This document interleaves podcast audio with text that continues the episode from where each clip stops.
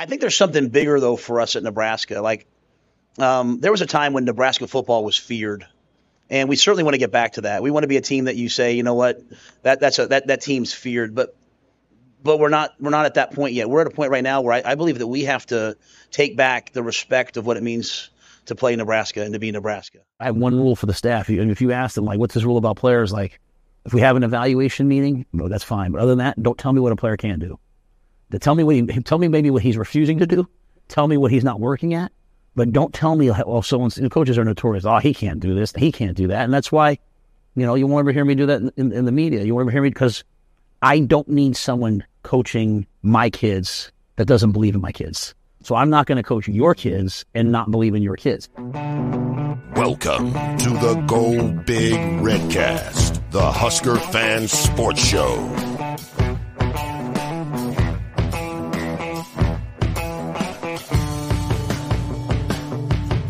Welcome to the Go Big Redcast, Matt's Rule Edition.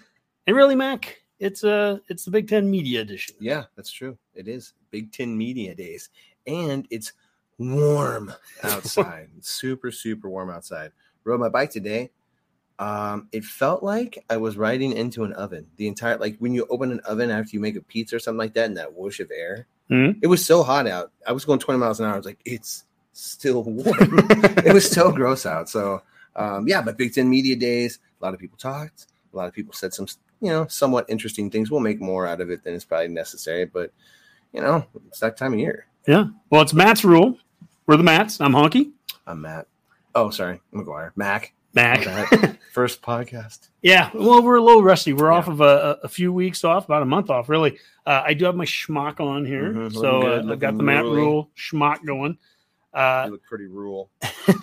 actually that that video or the audio there of uh, Coach Rhule at the beginning, where he was in the weight room there.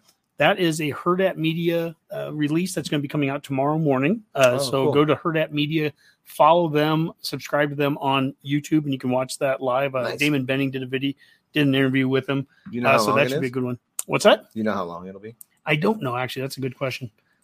And let me get this up here. But anyways, uh subscribe to, to Hurrdat Sports there. Also, uh let's go quickly over a couple of our upcoming shows. And this is going to be one here. There it is. Tommie Frazier. That guy. Yeah, that guy. Tommy. Uh we've got him Tommy. Tuesday, August 1st at 7 That's p.m. fantastic. Yeah, Rob got us uh got us Tommy there. Tommy's going to be going to uh let's go up to this one here. The battle in Boulder. He's going to be Oh, at that. nice. And so I think we're going to talk about the battle in Boulder. Uh we can talk about his playing days. I'd love to He get doesn't have any bad memories of Colorado. No, Colorado is a great place for Tommy to Mhm, be at. Yeah. Oh man, he must relish it like no other quarterback almost. Mhm. And this event here, the Battle in Boulder, that's going to be the Friday night before the Colorado Cool. game. Uh, so that's up in the uh, up in the mountains somewhere there. uh, I should be able to see this, but I can't. west of here. Ways. Yeah, it's up there in the mountains. Uh, anyways, and Adam Carriker is coming to it Oh, as well. I was just told that. So uh, we'll learn more about that on Tuesday night when we talk with Tommy. I know Rob's going to give a lot more information on that. All right. Uh, in addition to that, as uh, well, we've got our Redcast store. You've got the QR code there. Mhm. Click on that. Uh, go get yourself one of these shirts, one of these schmucks, one of these hats, all that good stuff there. Uh, Pipeline Jerky. Use Redcast at checkout, pipeline-jerky.com. Get 10% off and help the offensive line I out. bought some the other day. Did it? For real. Mhm. Outstanding. Well, you can buy it at Alumni Hall, and that's our, our last one. You know what I like about it? It's consistent. And for beef jerky, that's important to me. Sometimes you get that just gristle piece. Mhm. It drives you crazy. It's pretty consistent. It's good. jerky. Alumni Hall, two Lincoln locations, downtown and Southpointe Pavilions. All right, Mac. So today, Today. this is the start. It's really the end of the summer, and it becomes the, the beginning of the fall camp here. Fall camp kicks off on Sunday night. Yeah. Uh, the team is going to be going to Selleck Hall, going to be in the dorms. That's nice. It'd be nice. It's a it's a great way to kick things off for this new era. I like it a lot. Hmm. which one's Selleck though? I don't remember. Uh, if you go just on the north side of the student union, there's the green space, Uh huh. and Selleck is just on the east side of that. Oh, so, okay. like like when we went to the Fox Big Noon, uh, you know, Oh. set, Yeah. it was it would have been on the right of the Okay. of the set. Okay. So yeah, it's it's one of the older ones on campus. Nice. and uh, pretty cool. I think the team actually used to go to Selleck back in like even the Osborne Devaney days. Man, the juxtaposition of those dorms to the palace that they're moving into, hopefully sooner than later, but it sounds like it's going to be a little piecemeal. Um, that's kind of a good perspective, like kind of from where the program came and you know all the riches you got. You know, Mhm. I don't know if that's I don't know if that's meant. You know, everything's calculated with Rhule. He's probably thinking that. Brilliant. Anthony Hayek says I would walk through the fire for Rhule. Uh, I think uh, there's a lot of fans out there, Anthony, that are thinking the same thing along the lines with you. But uh, today, let's go through some of the videos here today. I'd love to get some of your comments too, Redcasters, as we're going through this. Um, but let's get through some of the videos, and we can kind of discuss one, you know, one by one. And to start off, we have some from Rhule and Trev talking about expectations, and I think this is really good. Let's start with the Coach Rhule one here, right. and he talks about what he wants Nebraska to be known for. People to respect when they see that white helmet with that red, N on it. And so I want our fans to respect us when they pay their money to come watch us play. I want our opponents to respect us. I want all of college football to respect uh, the way that Nebraska plays the game. And most importantly, I want our players to respect what it means to be a Cornhusker and what it means to be at Nebraska. So this season for me is all about us not just earning, but taking back respect and bringing back respect to, to, to Nebraska football. And so on- once you earn respect, then you can talk about being feared. And, and that, that's the process we're going to go through. So, Mac, it's a process. Yes. That's a very Osborne word right there. Yep. Um, no one's going to fear Nebraska on day one. We know that. We were coming off of six straight losing seasons, six bowlless seasons. No one's fearing Nebraska, but that's No. that is the goal. That's where we want to get back to. We want to be that program that you are feared, and the first step of that is to to get respect. Mhm. Um, I I respect what Coach Rhule is trying to do right now. Right. I, I I believe in what he's trying to do. I think he's trying to bring Nebraska back through an old school style of play that uh, I think elicits fear. Mm. If done well, Mhm. I mean, you know, when you would play, uh, you know, a Michigan team or a Wisconsin team, you know, a hard hitting team, that puts a little fear in you. Oh my gosh, these guys can run on you, kind of thing. That's different than Ohio State. Not that Ohio State doesn't doesn't make you fear, but they they just have an They the incredible fear- talent. They fear you're, you're scared they're going to run the score up on you. Yeah, You and know, they just have necessarily beat the hell amazing out of you. talent. But yeah, like when you played Wisconsin and they could just pound you and pound you, which Yeah. basically what did Wisconsin do? They took Nebraska's style. Which play. one's more emasculating? Just getting the ball ran down your throat without any hope of stopping it, or just getting boat raced because the team you're playing is so fast? I don't know. I feel like the beating is worse. I mean, the, the I think the beating is worse because if you had if two teams were were you have Ohio State of like 2016, the team that beat us 62 to three when we were ranked in the top 10 still. What do they call Okay, that? that te- and that team was wildly talented, Mm. but that team goes and plays the 95 Huskers. Mhm. and and maybe they're more talented than the 95 Huskers. I don't know. That gets into a talent discussion, right? But but we know the style of play that the 95 team can do. Style of play can can undo some of the talent advantages the opponent had. 94 Colorado might have been more talented more talented than us. Mm. 94 Miami may have been more talented than us, but when you just You wear them down, when you Mm. beat them down, style means something. And that's I want us to get back to that style. Coach Rhule co- talked a couple times today and he's talked the, the last offseason about playing that style of football, beating people up and getting, you know, it's not going to happen in, in the court. First Yeah. quarter is going to happen in the second and third, and by the fourth, we want to win it. The fourth quarter hasn't been friendly to us the last few years. No, no. You know, you brought up an interesting point. Sometimes I think, you know, you talk about the style and the and the but as good as Osborne's teams were, they really only had that peak there later in the or you know, at the beginning of the nineties and, and through the mid part. But you know, you say was was this team more talented? We I feel like sometimes we just say that because we ran option ball or we didn't throw the ball a lot or something like that, I, or our defense didn't you know we had those 90s rules where you could really hurt people or something like that. I i don't know. Maybe we underestimate how good those athletes really were. Well- so, i think sometimes when we look back we think i shouldn't do this. I shouldn't say people think that way. Maybe but i wonder if sometimes that gets lost in the conversation it's like no i think those guys were really good I think we had a lot of talent. We had an offense that didn't lend itself to sending a lot of guys to the pros, Agreed. respective to 100%. how good we were. You know, we, skill position we guys. barely would send a, a wide receiver Well- ever. We'd, you know, uh, wide receiver quarterback and tight ends, quarterbacks, we weren't sending a lot of those guys there. And because we weren't a big passing attack, we didn't have the tackles, the left tackle that would always be the number one guy in the, the draft. We rarely ever had that, even though we'd have Outland winner yeah after Outland winner. Plus we the had all NFL Americans. style change too, right? Yep. Like when the NFL was more run heavy there for a while, then they kind of phased in more of a passing game, which kind of Yeah, I Mhm. suppose that. It's all. It's so funny how it all comes back around, and now the new, almost in vogue thing is to huddle. Yeah, Wasn't that a quick trend? But to, to get a fullback back on the field, to Yeah. huddle, to to get under center. And and at the same time, down. we're doing this. Wisconsin's like, let's speed it up. You know, let's let's go. We're gonna spray it around the yard. Did I'm you like, see it's crazy to me. Braylon Braylon Allen today, the running back, was asked that I think he was on 93.7 the ticket, and he was talking about their offense coming in, spreading it out now, and how Yep. he'll probably get less touches, but he likes it because there'll be less guys in the box, and Makes sense. and- every you, you can spin anything any way you want. I would argue that that wasn't an issue for Wisconsin in the last few years to, to warrant making an entire flip of everything. But you know what? That's what they've done. They've sold out on that. I would say they're making similar style whole house changes offensively that to what we would have done back in 03 to 04, going from Solich it's, to it's, Callahan. it's it's very much it's very it's it's it's a better comparison to talk about Solich to Callahan than it is to say say Frost from Rhule. You Yeah. know what I mean? Uh, because Wisconsin did have a good thing going. You know they were they were doing okay. You know they, they like even their middling years that they've had maybe the last I don't know they're still pretty good. They're a formidable. they won team. at a 70% clip under Chryst. So that seems pretty good. it And- seems like we've seen but I understand before. the thought too. It's like, okay, but everybody's getting better. We're bringing in USC. We're bringing in UCLA. We're probably going to end up bringing in Oregon or somebody like that. We gotta, If you're a Badger fan, you, if you're a Badger fan, you don't want to gravitate to mediocrity. That's for sure. yeah. Don't even say those words. Actually, say those words. Say those words. Well, let's keep talking about expectations. And all offseason, we've mentioned how Trev and Rhule are kind of on the same page with things. And Trev was asked the same question about uh, some expectations. Here's his answer.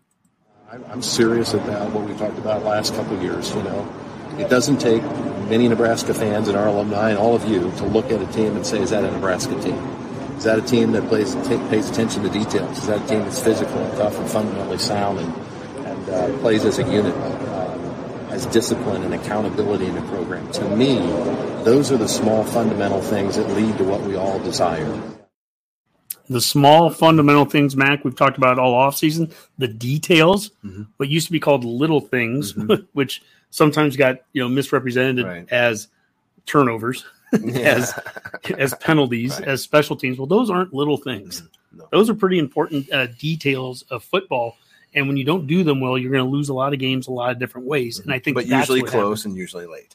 Well, if you're if you're not a terrible team, you'll be close. Yeah. If well, you're that's true. if you're a bad team and you have and you have bad details, you'll get blown out every time. Yeah. But you know, somehow miraculously Nebraska could keep within at least you know single digits of most opponents over the last four or five years, but find every way to lose.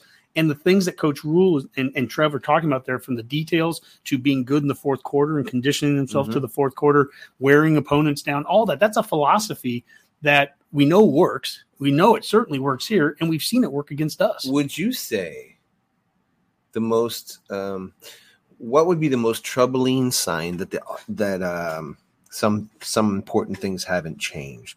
Um, if we're turning the ball over more, or if we're unable to establish a run game, um, or the dumb penalties, like which, which one would be the most alarming to you? Um, you know, I, I guess right away you see what happened in the spring game and that we had the six, seven fumbles. Now, I wasn't alarmed by that solely because the vast majority of the people that were doing those fumbles weren't guys that were going to be playing major roles this year. I mean, when uh, oh Torres, you know, fumbled the one handoff when he hit the fullback, Yeah. you know, and Yeah. the ball goes on the ground. I'm like, well, that that sucks to watch, but I know Torres isn't going to be the guy taking snaps this year. now he's not on the for sure. now he's not on the team. I think kind of along your point here, we have a question from Coach Steam, and it's uh, what what makes you think what makes you more confident in what Rhule is saying this offseason compared to what we have heard from prior regimes or didn't hear, depending on their approach to opening statements at media days.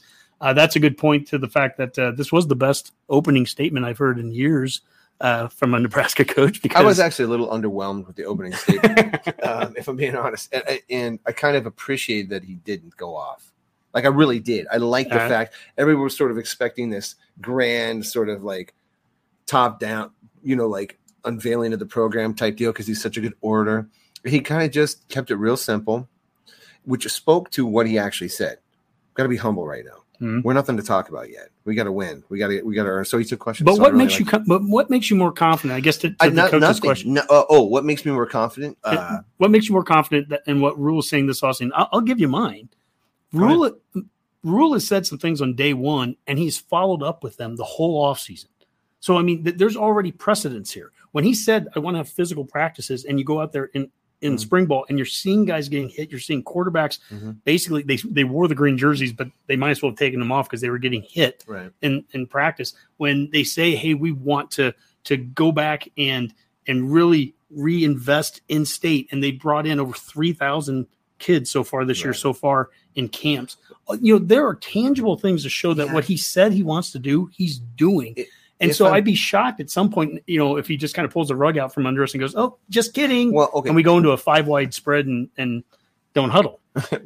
If I'm playing devil's advocate, though, Sure, um, when Frost first came back, for one, he had a finger on the pulse of what we felt like. Like as far as the, as far as how Husker Nation felt, we felt we felt like we were gypped by this old ass coach that should have never been our coach. He Yeah. made us a laughing stock.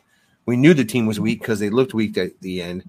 Frost comes in with the whole this is some bullshit going on. Don't worry, we're lifting now. Sends out a bunch of videos. The guys are getting bigger. The guys are getting stronger. So he was to that extent. He went and got Nick Henrich and yeah, and Hickman, you know, guys that weren't supposed to go. He did some of that's so to, to what Mike, I'm sorry, who was that? No, Coach Dean. Coach Steam. To what he's talking about, he's hundred percent right. You can find you can find the, the the true lines throughout it. I guess um some of the things I've liked that's actually different, is less rhetoric, is I haven't seen a single weight room video. Have you? Uh, very few, if any. Yes. I mean, it's usually I haven't seen that many videos. At I mean, all. what, what he said, you know, a few months ago, what Coach Rhule said was, you know, we'll do hype videos just like any school, but our hype videos, we're not gonna. It's not gonna be talk. You're gonna see us work. That was his big thing. well, and I like that. Yeah, I- and and and that could just be me being reactionary because I want the opposite of of Frost I- right now. I I, want a- the opposite of losing. the what Frost showed was a lot of inexperience at the position, and unfortunately, I mean, we all through just wanting him so badly to have that success, we we probably turned a, a blind eye to a few things. But look, I mean, the way he ran the program lent itself to not being the best team in the fourth quarter. When you're not tackling in, in practice for four years, your defense isn't going to tackle well. When you're when you're not having the physical practices there, you know, yeah, all those things, A- and and we continued to run into the same issues with turnovers, penalties, the details. Now, Coach Rhule has a much longer track record Yeah. of those details, and Mhm. that's how he can't rebuild two programs if he doesn't, Mhm. you know, subscribe to that. So again, One thing, I, one thing anything can happen. say- Anything can happen. But my hope is is that he, you know, he he sticks actually- with what's well, worked the last few okay. times. Oh yeah, counterpoint. If I'm, I already played devil's advocate, although I had one.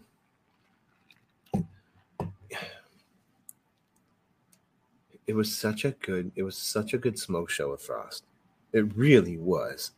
Like there was no reason to think he wasn't doing. But I guess what I'm saying is maybe Frost did think he knew how to do it all, but I think the vast majority of us fans truly underestimate what that job entails. Like Mm. especially in a monster program like what Nebraska is. So it could be somewhat foolish to assume a guy could go from the American to the Big Ten and and and just bring it all with him, you know, and, and, Mhm. and have that. So some of that was blinders on. He had that amazing season. It, it, it totally makes sense. Everything tracks. Nobody should feel bad about it. But that's not that's not Rhule's resume. He's already got the he's already got the Power Five under his belt. He's already done the rebuild twice in in one under some you know awful circumstances. So Hmm. so that part and it's pretty consi- it's a pretty consistent message. Well, let's do something here. Let's move around our uh, our numbers here, our, our let's- videos, Let's do it. and I think another thing that differentiates Coach Rhule right now, where he's at before he's even coached a game here, Yes. and, and let's compare him to Coach Frost at the exact same moment. Let's We try to have to keep let's try to keep it apples to recent coach. apples. Not- Let's go to our clip uh, number seven on the Johnny, offense. can you play clip number seven? QB QB run game. Let's go to this. You know, over the years, I've really thought a lot about that. You know, I've, pro- I've probably come a little more for full circle on it. I don't know if you can run. I think if you're running him I think if you're running him to get three yards and get tackled by seven people, you know, Yeah. repetitively is probably not the right thing. I think if you can create explosive plays, if situationally on you know third downs you can convert third and fourth downs, you can score touchdowns in the red zone. Um, the thing with Jeff, the thing with Heinrich, the thing with Chubba, they're all four four, four five, four six guys. I don't want to rob them of what makes them great. And uh, for Jeff, it might just be dropping back to pass and tucking it and taking off. It might just be those unscripted runs that make him great. But you know, um, I, I I see I see the young man from Florida. His name is Casey Richardson. You know, could come to the Colts, and a lot of it based upon his athletic ability. So we're, we're going to try to turn those guys loose. We don't want to be silly with it and have them getting, you know, like I said, just running up the middle and getting three four yards ten times and getting beat up. But um, if we can make some plays with them, we will. Now, the reason I played that right now, I was going to wait and show that a little later, but in, in respect to the talk of, of where Frost was at this point and where Rhule is, and why are, why do I have more confidence in Rhule? Think of that first offseason with Frost. He Okay. kind of runs off O'Brien. As we all know, uh, Joe Burrow did not come here. And and he goes into that offseason so confident with just Gebbia and a brand new freshman QB, Adrian Martinez, as opposed to what Coach Rhule is talking about here with his three quarterbacks who have all been playing Division One football now for multiple Yeah. seasons. Uh, two of them have been starters at different schools. Mhm. Uh, uh, Gebbia or not Gebbia, uh, Purdy has started at Florida State for a game. He Yeah. started at Nebraska last year. Obviously, what Jeff Sims brings in, and then what Heinrich, uh, Heinrich brings is that they have three guys. Haarberg brings. They have all similar skill sets there. Pretty And- similar. and I think that just that room alone, because you know going into the season, you can't just have one guy. Now, I saw a question here, and it was from Andrew, and it was, I guess, along these lines. Uh, hey there, what do you think of Sims being the starting quarterback? Um, for me, I I'm ecstatic with it. I love that style of quarterback. I know there are questions that people are going to have about completion percentages coming from Georgia Tech. Totally fair. He has to prove that. Mhm. I think Satterfield and Rhule are ecstatic to have him. They love his.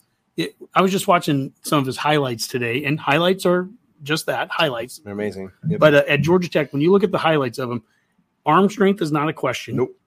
Um, he has an NFL body size wise, oh yeah. and I would say that I think he is above average at at worst as a runner. I don't know. Oh, yeah, for sure. Is he an elite runner? Like we used to No. say, Adrian was an elite runner. I don't okay, know. Okay, I don't from know the enough highlights about that I have yet. seen. I haven't seen elite. That could change. I just haven't seen. Uh, if there's running highlights I've missed, then perhaps. But It's going to feel like a huge step up but- from Casey but as a runner. oh yeah, yeah, yeah, no question. He's uh not quite Adrian, but he's he's way ahead. I would say of Casey.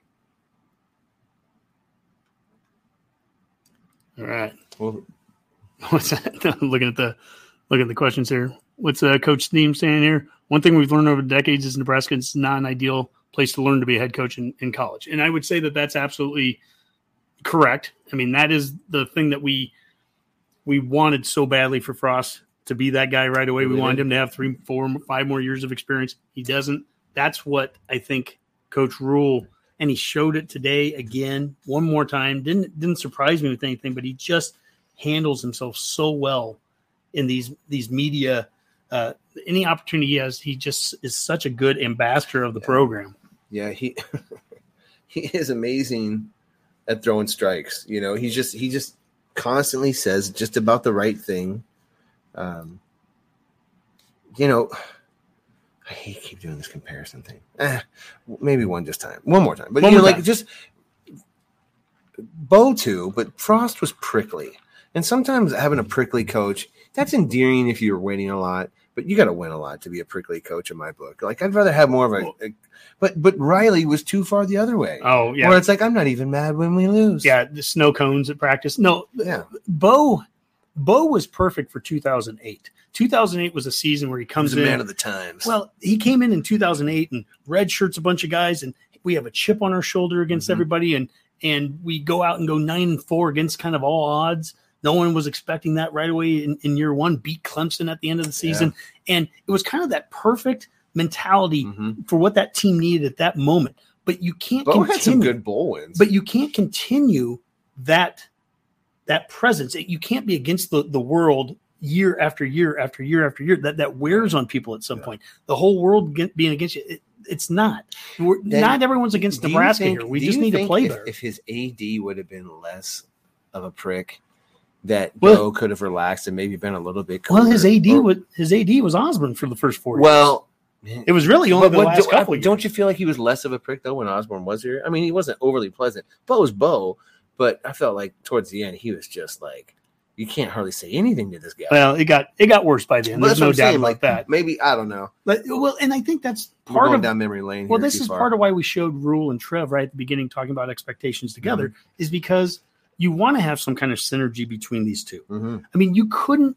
We talked about how good Rhule was in this setting today, and he was.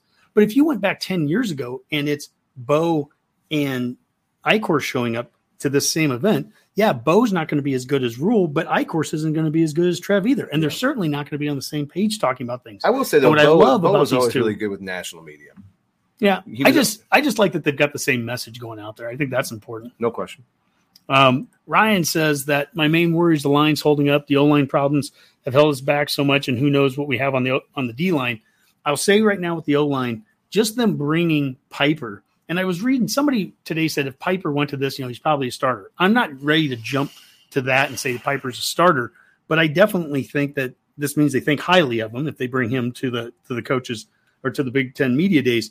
You know, I think between Nouili and probably Corcoran Mhm. uh, at at guards, Mhm. and you've got Scott, Mhm. and then you've got Benhart, and you've got Prochazka, Mhm. and then you throw in Piper on top of that, Lutovsky. Lutovsky, yeah. I mean, we've got some guys. I think we could have a legit six, seven man rotation, and there's some experience. In fact, that's one of the things. I'll, I'll go back to this uh, video here where Rule is giving his thoughts on the teams. He talks right away about the experience of the O line. You know, we, we have some veteran players on the offensive line and a tight end that I'm excited about. You know, we've, we've got a really good running back room. Excited about Jeff Sims, who I brought here, as well as Heinrich and Chubba. I think anytime you have a quarterback that you believe in, and we have three that we believe in, um, you, you're going to have a chance to win. So, to me, it, it's less about like the actual team itself and more about us getting into the fourth quarter of games and, and making the plays that maybe we haven't made the last couple of years. And so, that's everything from conditioning to the way that we practice to to preparing them for those situations, and then hoping that it uh, it manifests itself on game day. So we have experience on the O line. The D line, I am a little more concerned about. Now, we posted a thing to Twitter today saying that at least on the interior D line, Yeah. we're not talking about the outside guys, Gunnerson and those dudes, the D ends, but on the interior side, feel pretty decent about Nash, feel, feel pretty decent about Robinson, feel pretty decent about Elijah Jeudy.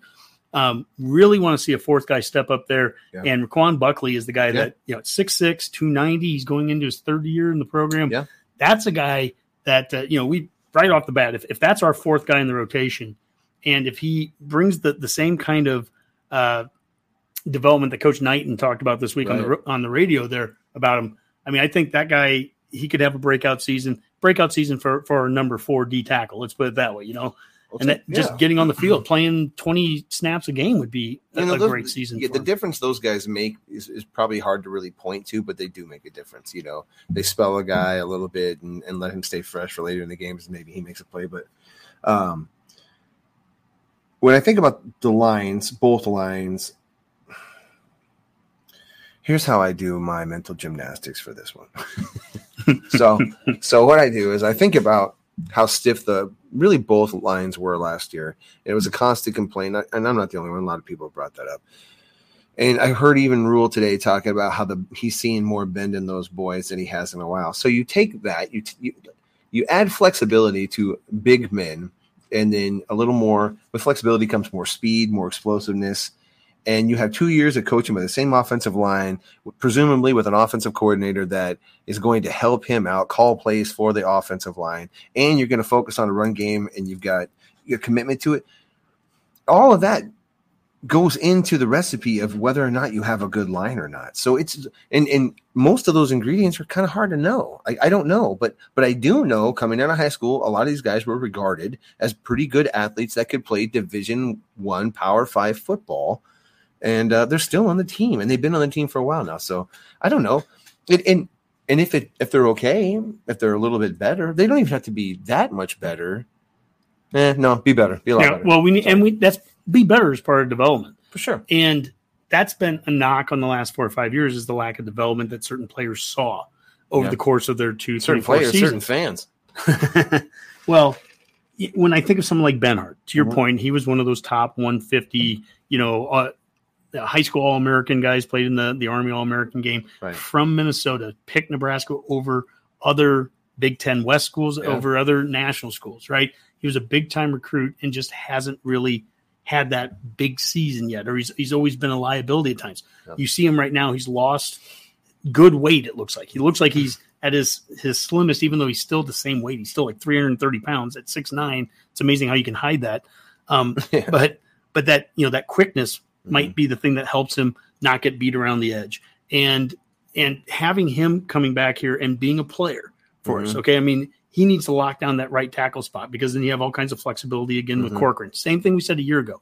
Prochazka on the left. We know what Prochazka can do. He needs to stay healthy. Well, we You know- don't know what he can do, but Well, we know what he can do if he can stay healthy, but Yeah. he hasn't been able to stay healthy, or at least we know we know what he is projected to do. How about that? yeah. I mean, he, there's a reason why Michigan was hot after Oh no, him coming out of high. he's a he- prospect. he's It's another just- one of those top 100 kind of guys.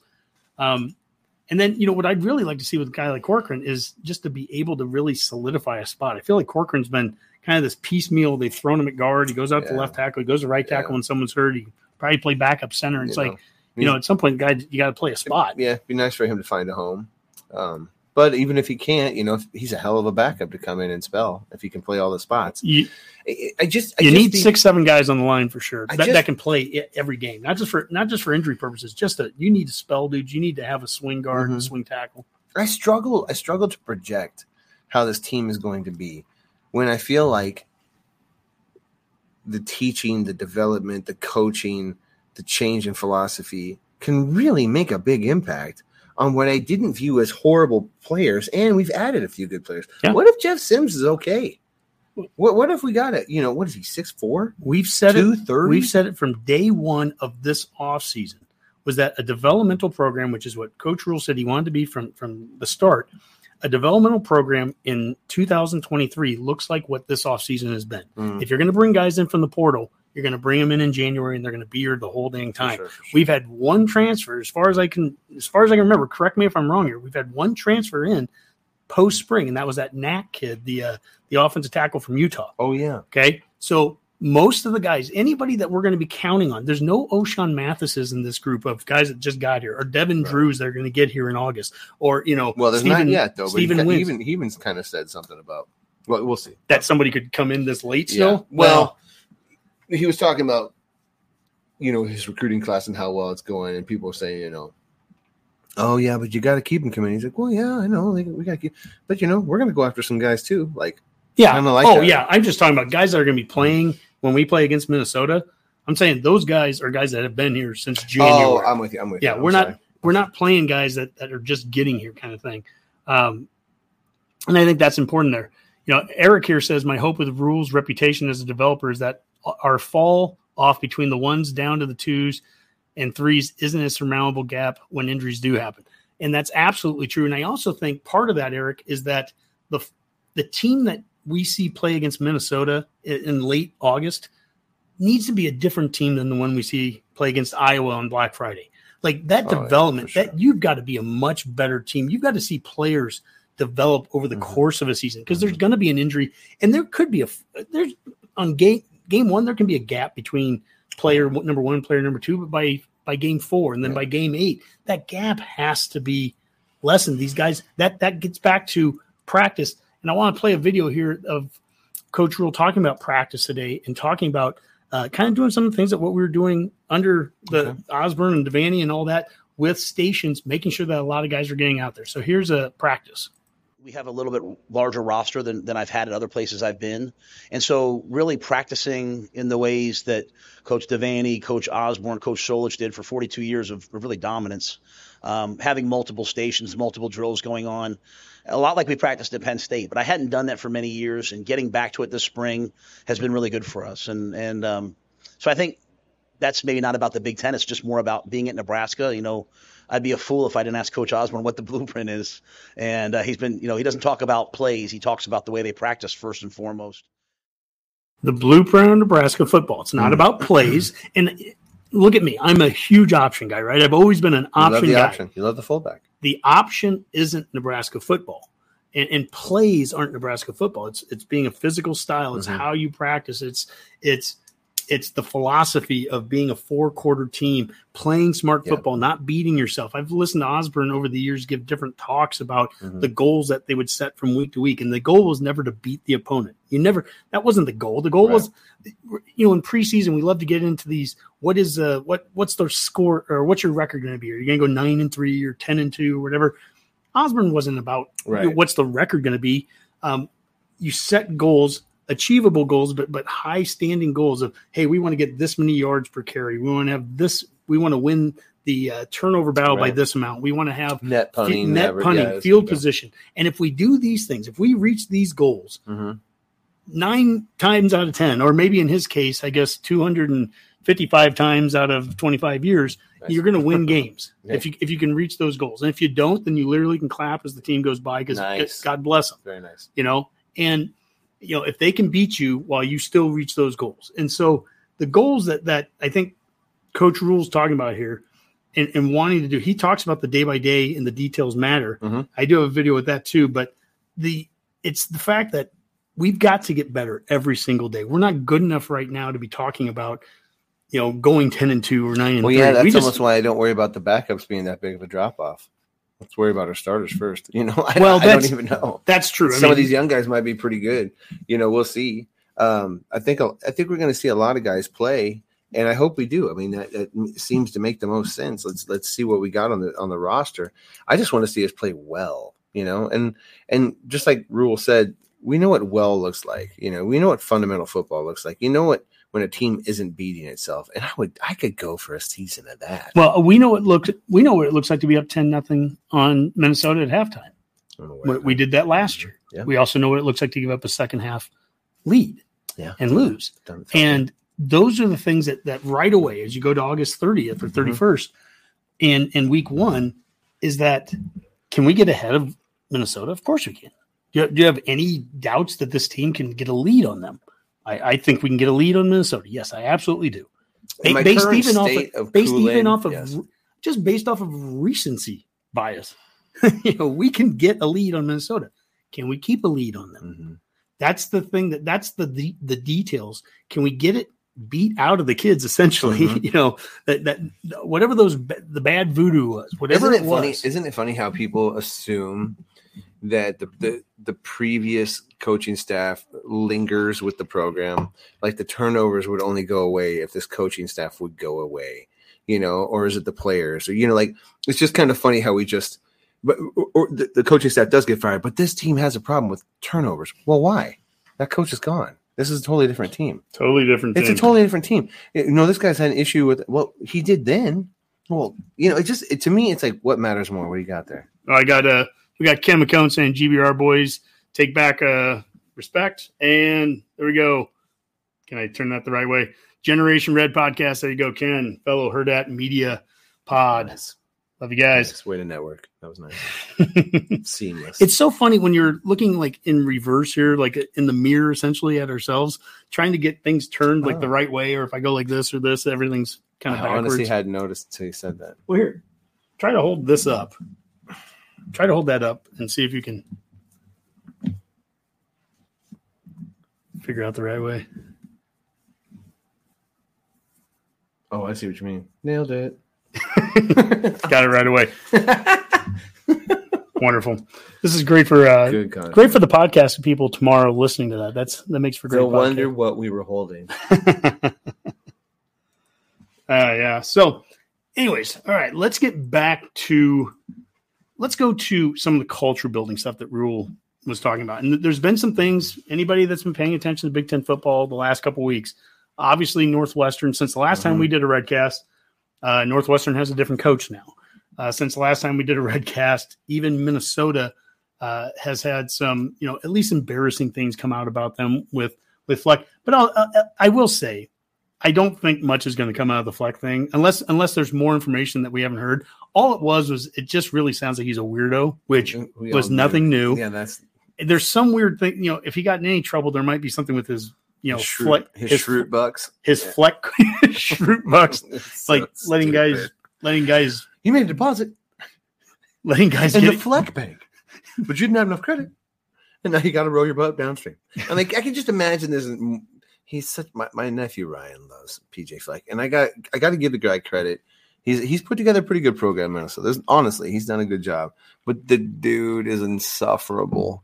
It's just his suits are so tight too. Anyway, Well, since the last time we've done a podcast, hmm there's been some at least controversy with a couple of our Big Ten West bros, and so uh, I think Coach Rhule there he brought up a really good statement here this morning, and this was on um, this was on uh, uh, Chris Schmidt, uh, Hail Varsity Radio, uh, Schmitty. Schmitty, their show this morning, and he made a great statement about the way that you li- live your life every day. That you know you you could show it on ESPN. Watch That's all he does. He's drop dimes. That's all he does. You know, this is my 11th year being a head coach. I've been blessed. Uh, I've always taken the approach of making sure that everything that we do every single day, like if it was being aired on ESPN, um, that you know I'd be okay with that. We're, we're here for a very simple purpose, and that's to help improve the lives of young people. So the things you're doing every day, you know, it could be shown on ESPN. Mm-hmm. And this is where I will just throw shade at, at PJ.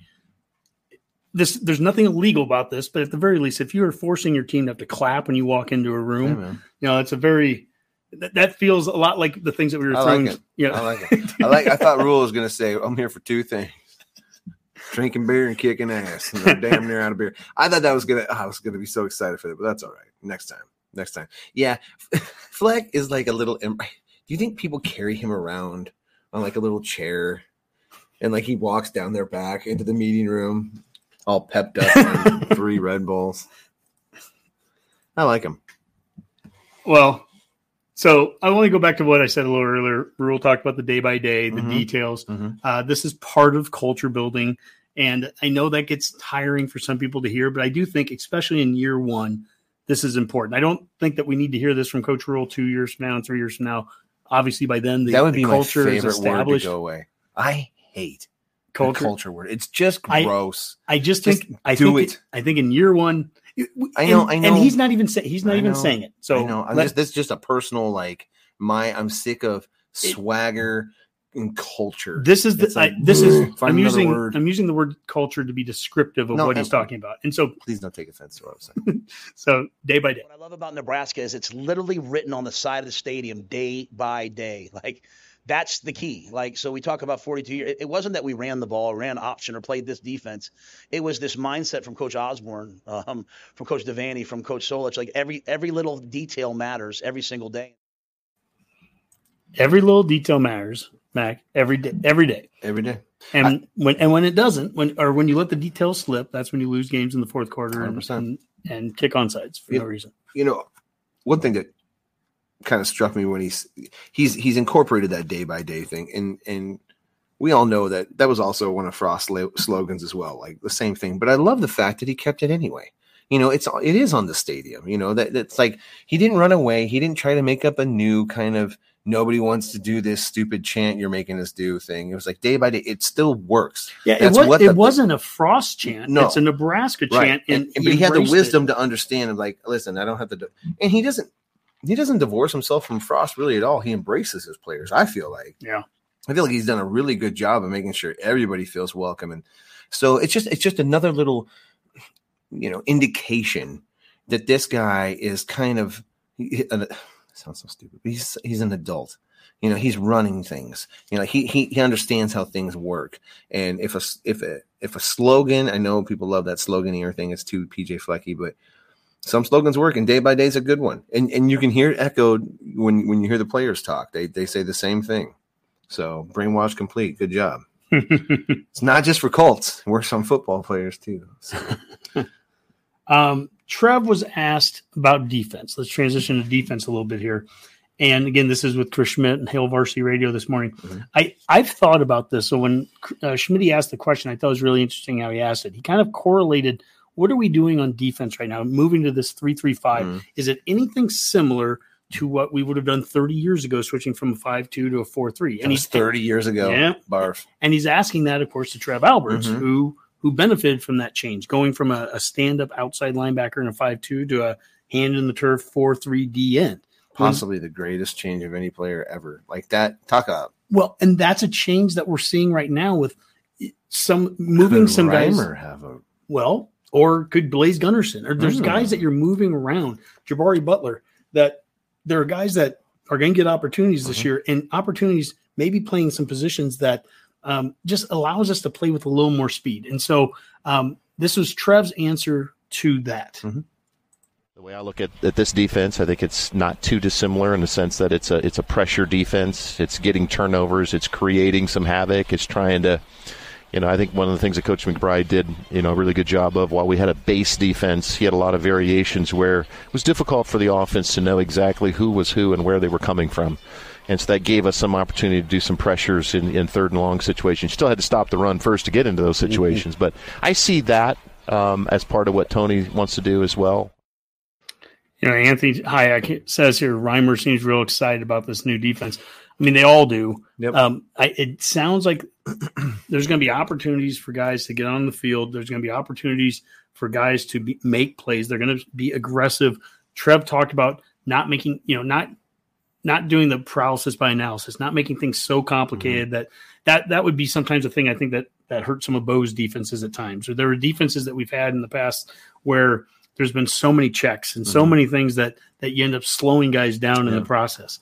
And um, if this is working the way that we're being told, I mean, these guys should be flying around making a lot of plays. I think, uh, uh, you know, Reimer said that it should be a party at the tackle. You know, that we should have you know a bunch of dudes there. You know, and that's that's the that's the mentality. We'll see. I, I mean, you got to have the mentality.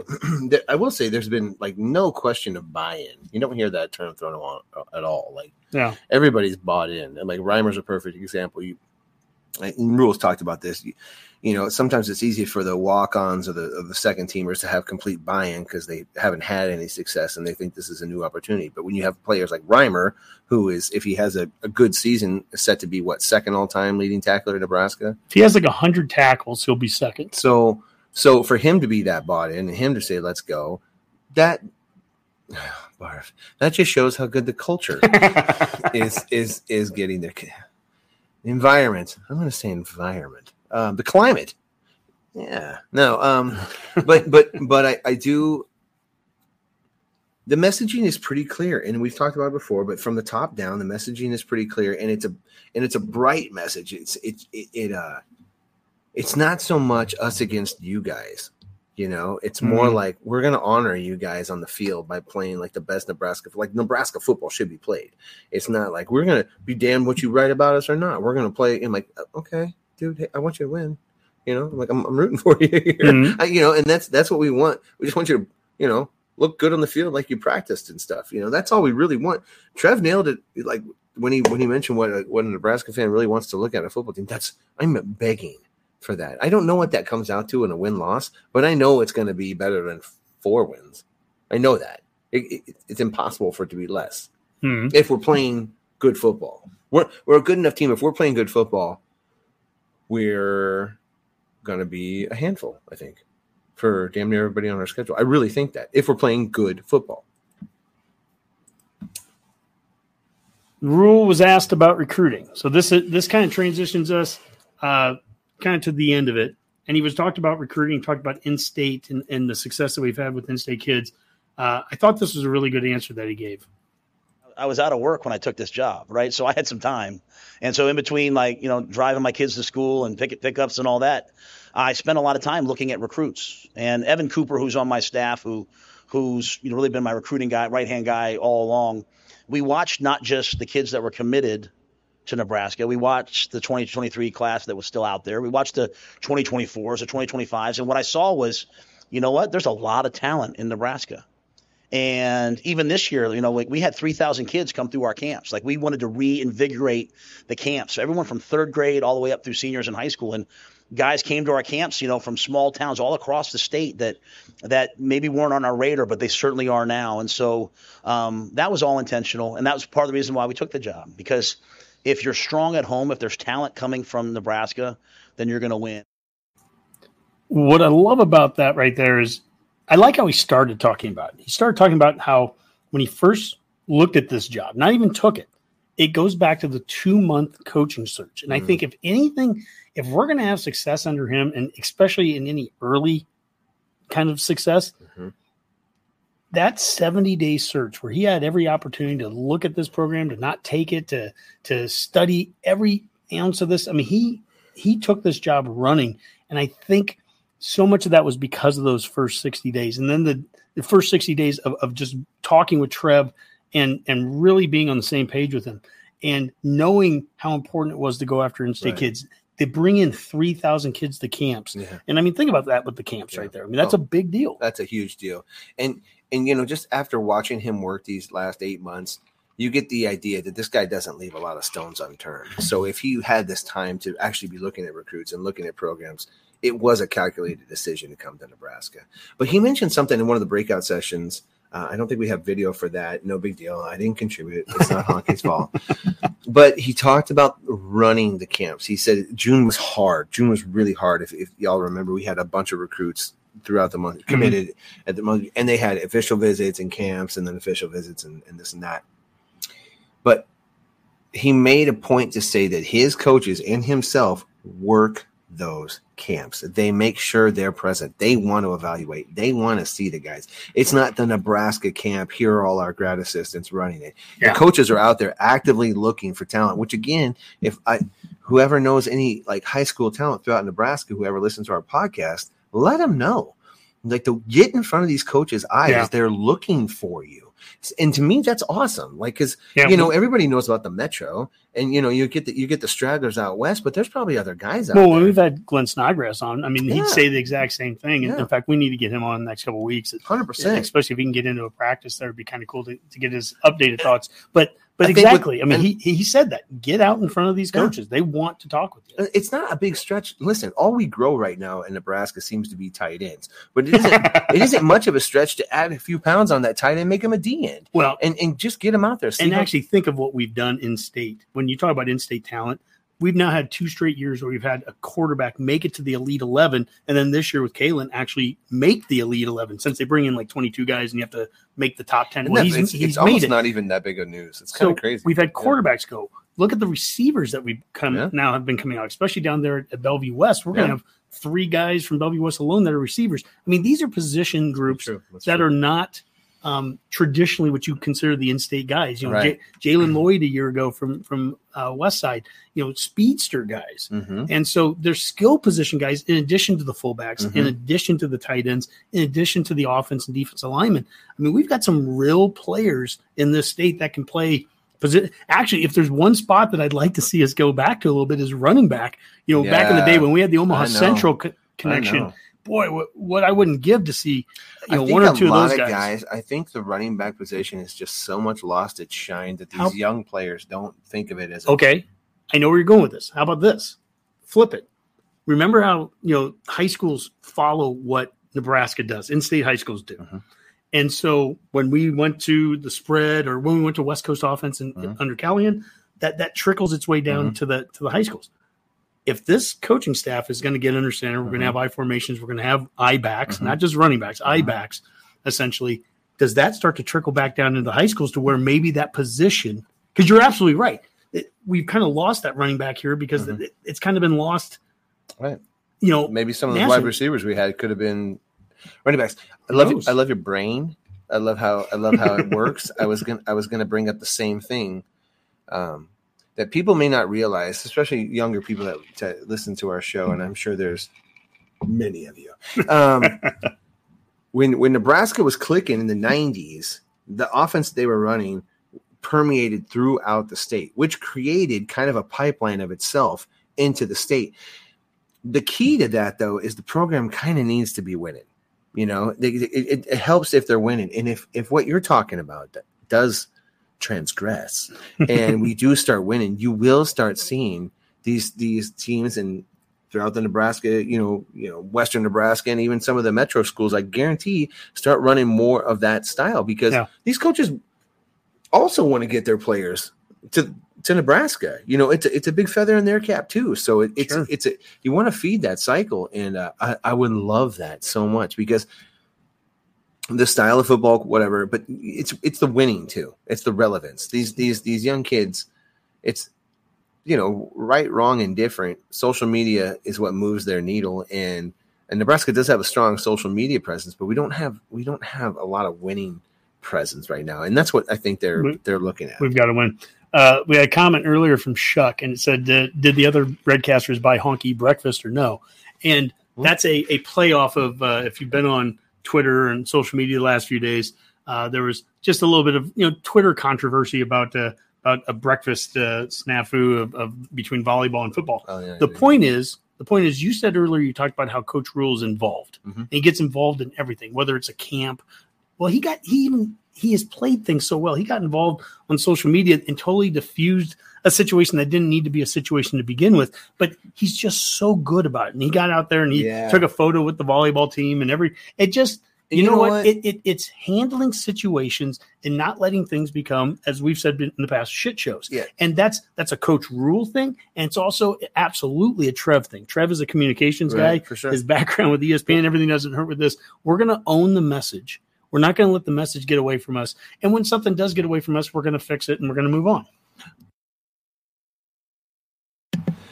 Was it Lauren Stivrins that kind of ignited it with her initial tweet? it was just a t- yeah it was a tweet that she had sent out there and what I liked about it though is the the fact that she when when Rhule did his whole what's the deal kind of thing, she immediately retweeted and said something cool. Yeah. You know, like it was just like, oh, misunderstanding. Oh, I apologize. I ain't trying to ruffle any feathers. Like I really appreciated her coming back out there and doing something cool about that. Because some people could could get butt hurt about that and say, no, I think this is whatever. I, I really appreciated the the maturity that the all parties showed. Like made a joke out of it, made Well- it a big nothing because it is a big nothing. it is a big But nothing. in the, in this day and age that we live in, a big nothing can sometimes be the biggest story out there. Yeah. You know, thank God for Big Well- Ten or big yeah, Big Ten media days. I- there was no chance. I, I've long said it. You know, one of the most under the the the five years of, of kind of moose slash frost. Mm. One of the the, the Mm. most Frosty embarrassing Moose. Yeah, frosty moose. one of the more embarrassing days was that what I call Black Friday that happened in March of the off season, and that was when the whole Oklahoma thing came out. And you know, we're not going to play against Oklahoma, and we went hours and hours and hours. And in social media world, that's that's days and weeks of Mhm. time. But it was really just a couple hours. But we don't have an answer, and we totally came off looking. We didn't own the message. We didn't own the narrative, Nope. and we came off even if even though I don't think anything was going to happen. We came off small. So small. and Trev I'll never get over Trev. Macho Grande. Trev and Rhule, they're not going to let that, that kind of stuff happen. And uh, and if something does happen, we're, we're going to get it fixed. We're going to move on. That's what I like that, that is a that is a worthwhile YouTube search to watch Trev do damage control in that uh, in that press conference after the whole debacle. That was so embarrassing. That was so embarrassing. That's the kind of stuff that Nebraska fans make fun of other fan bases for, and it happened to us, and that was a hard pill to swallow. And I felt like I really, really like Husker Nation. I really love our fans. I really love how much they support the team. I'm really proud of how our team or how our fans in the state and throughout the country support this team.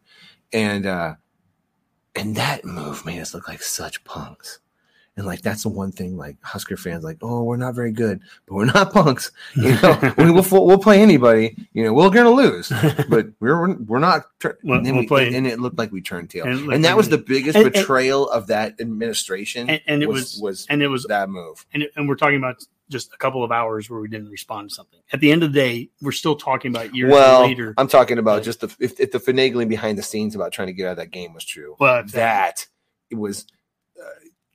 Yeah, there's that's no bad. That's There's bad. no coming back from me on that one. All right. Well, I'd rather lose the game in, in fantastic fashion than try to back out of it, which we've done. It's not even that. I've already done that. You know, we went to that game. Ryan says, "Do you see parallels between what Wisconsin is doing uh, to Nebraska going West Coast in 04? Seems like Rhule could be getting us back to what Solich was building before he was fired, and Wisconsin is making the mistake Nebraska made in 03. I started down that Mhm. path a little bit earlier in the show, saying that exact same thing, and I do. Um, now it it might work great for Wisconsin, and. I know they're ecstatic to get get Fickell and everything, but they had a coach that was winning at a 70% clip. They Oh, had an offensive style that was something that the, the state really rallied around that they Mhm. could recruit around and they're flipping a coin. It might it might work for them and it might work and they might have great success. Or or this may they may go three and out real quick a bunch of times and put their defense back in some bad spots and all of a sudden you've you've flipped an entire thing. I I'll make one other correlation to the Callahan to um or Solich to Callahan.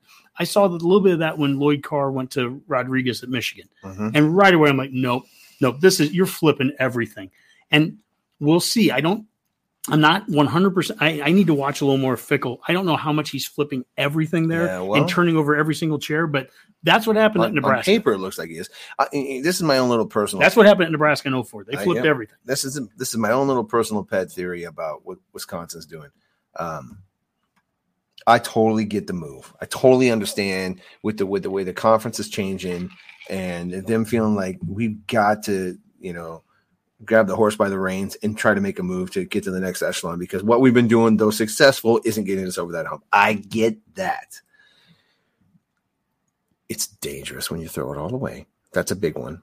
But here's the other thing. What if you're really, what if you're successful? What if you're good? What if Wisconsin comes out and actually does pretty good? Maybe they don't win the, the title, but because they lose to Michigan and Michigan beat Ohio State, you know, for the third or fourth time, and then Ohio State fires uh, Day, and then who do yeah. you think they're going to go after if, if if Wisconsin's had a fuck a, a couple good years? Sorry about drop Yeah. If you know they're going to go after Luke Fickell, a guy who's been there before, and then they're going to steal your guy, and then you're going to be left with a program doing something they're not exactly traditionally known for, and they're going to have to go back and find a guy with Barry Alvarez being gone. By the way, that's a big part of this, and then you're going to go back and try to re-spark that magic. I'm telling you, as a Husker fan, boys and girls, you're playing with fire.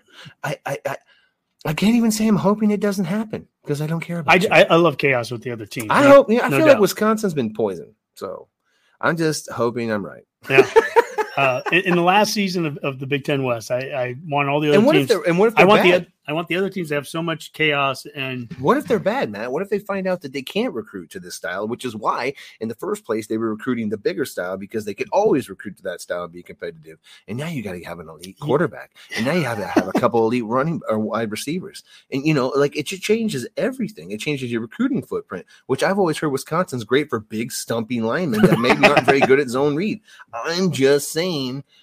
you ask good you ask good questions. I, I, I, I'm so the parallel is huge. I think the parallel is huge, except for the fact that Wisconsin never put trophies in their in their time. Well, when Wis- they were, they- Wisconsin likes to copy Nebraska. Let's hope that this move quite get there. let's ho- let's hope that this move they copy Nebraska of the last 20 years and uh, start to have a, a downfall there.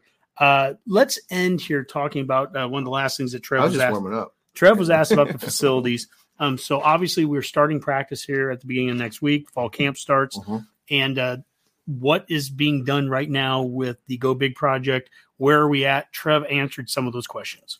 I had to remind myself, we have 315,000 square feet. I mean, it's a massive facility. So, you know, one of the things we're really trying to figure out, and, and Coach Rhule's really passionate about, is we, don't want to do anything that disrupts the football team. The rest of the stuff, as I talked about earlier, uh, you know, maybe the training table some of that's probably more at the end of the calendar year. You know, obviously being the first year and everything, we don't need anything to disrupt the team. So, we also have great facilities where we currently reside, right? So, Would you get the locker room then and the weight room before the season? Well, uh, obviously the locker room for sure. The weight room, Okay. you know, the weight room, uh, I'm not exactly sure. So let's be clear, and we've said this the last few shows that we've we've had Tyler Kai on, Mhm. so uh, associate athletic director. We've talked about this all off season. The team will be in the locker room Mhm. by fall camp by the season. Um, what all moves in there, and that might change throughout the course of the year. Right. At the beginning of the season, they may be lifting weights in the current locker or weight room. By the end of the season, they may be lifting weights in the new one. So things are going to be moving and happening during it. But they've got the two uh, grass fields down Mhm. now, uh, and that was something here that that Trev talked about was the grass fields um, and what how Coach Rhule's is wanting that for uh, health purposes with the team. But Mhm. they've got the grass fields down. You know that facility it is amazing and it is huge. It is a huge facility, but uh, they should be at least the locker room in there. And also, I guess what should go along with that is everything I've heard is that the the tunnel walk when Mhm. we come out against Northern Illinois, you know, in week three, that our first home game, we should be coming out of the northeast Oh, corner, Okay. and and we should have a new tunnel walk there. So unless unless I'm wrong there, I mean that that's what I've heard that that's going to be happening. So Well, that wouldn't be a very hard to accomplish in a short amount of time, I imagine. It's a ton of lot That- harder than that. I- It, that's a massive project. and and, and I'm sure I've, I've heard like just getting materials has been a bit of an issue. I, I'm sure they're going as hard as they can to get it done, but it's just it's just real world real world problems. Um, yeah, I, I kind of the moving in in chunks to me is a little anticlimactic. You know what I mean? Yeah. In my mind, I was sort of like, open the door Well- and it's all done. It's almost to me like, except for how it would it would bone your seniors. It's like let's just skip till next year. Let's just write it out this year, and the next year just unveil it. It also speaks to how much stuff is going on in there. From the, you're moving everything into it, training tables and study study areas. Also, fan amenities. That whole entire front area is going to be all fan facing Hall of Fame kind of you know really cool stuff.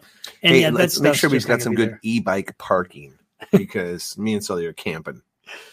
Um, but yeah, it, it- it's. I'm sure Trev is frustrated with it, and, and I'm sure they're doing absolutely the best they can. It's, it's a bummer that they couldn't do it, you know, more seamlessly. But it's okay. Where does it rank on your concerns list for going into next year? Not really. We've just we've gotten a lot of questions. No, no, no, no, no. I know. And so no, that's why I Yeah, yeah, no, I understand the questions. I understand mean, the questions, but I- I like fig- to me, it's like I- whatever. Well, as Trev said, we have pretty good facilities existing, which is kind of weird because you know why are you building the new one? You're building a new one because you want the best. Yeah. And but they have good facilities. They're going to be in a good facility whether they're in the old one or the new one. So Yeah, there's no falling. Yeah, they're they're they're fine. And it'd be nice maybe to send out the old facilities with like a really good team. That'd be cool. That would be Kind cool. of fresh. our old facilities from 2006. I know. It's crazy how fast that goes.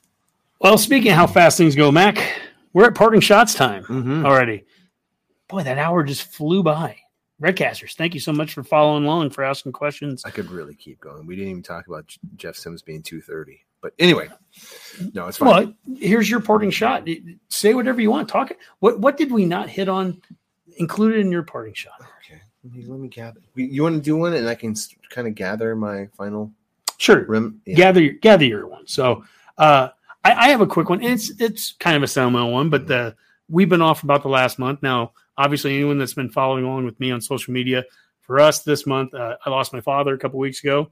Very tough time there, but um, uh, we had a memorial that Redcast Rob put together, which was really cool. Uh, Very, I, it was touching. I didn't know he was doing it. Uh, Producer Skip came up with the idea, and uh, I mean, I think 30 or some people have, have, have donated to it over, I think up to $1,700 or so has been Well, already awesome. has been added to it. And they're going to have dad's name put on the wall of donors um, on the north side of the stadium, which is just an awesome tribute to him. So I really appreciate everything. But even more than just that, I appreciate the, all the support and the kind words and everything that the Redcasters have said. Uh, it means a lot to my family. My family uh, is blown away by the generosity of people there. And so thank you so much to everyone there. And, uh, and uh, it's, it's good to be back behind the mic here.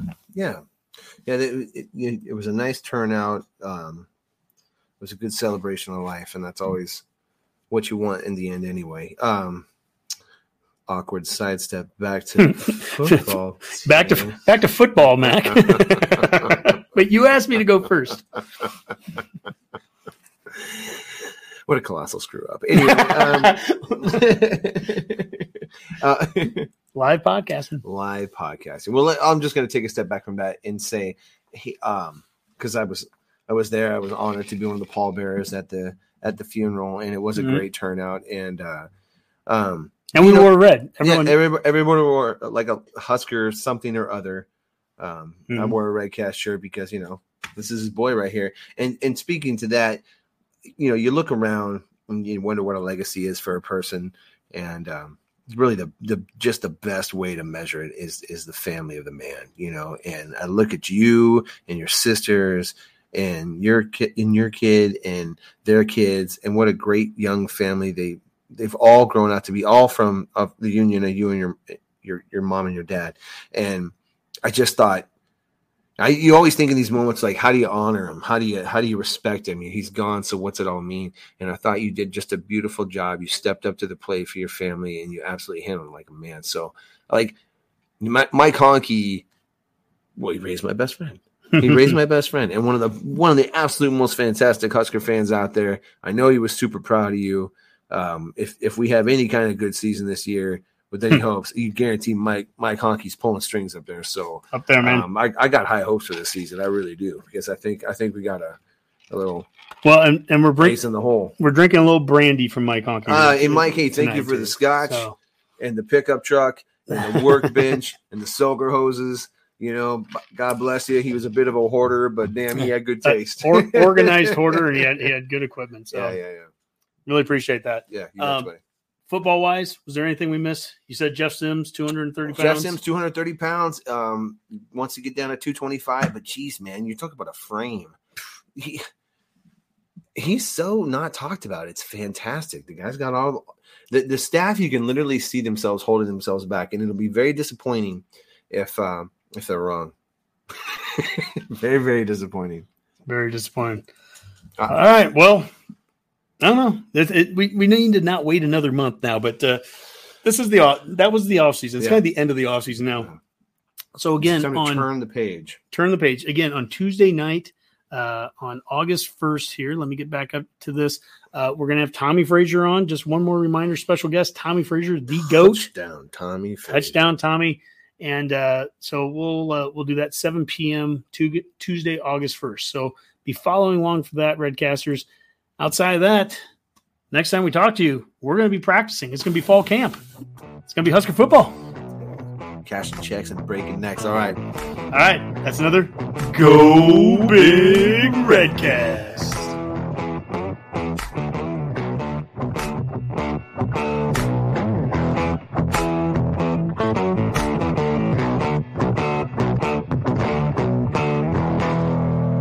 A Hurrdat Sports Network production.